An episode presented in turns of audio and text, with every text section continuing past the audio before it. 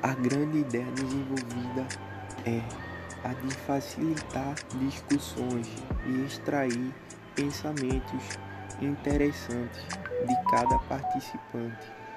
Amar é uma escolha que sempre afetará o líder e os que estão ao seu redor, sempre de forma positiva.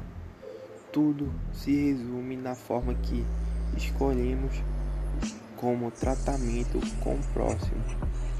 Mais uma vez, amar não é o sentimento que você expressa ao próximo, mas como se importa em relação aos outros. Um exemplo desse comportamento é a forma como Jesus prega seu amor por meio do comportamento, desenvolvendo habilidades como humildade, honestidade, dignidade, bondade e abnegações.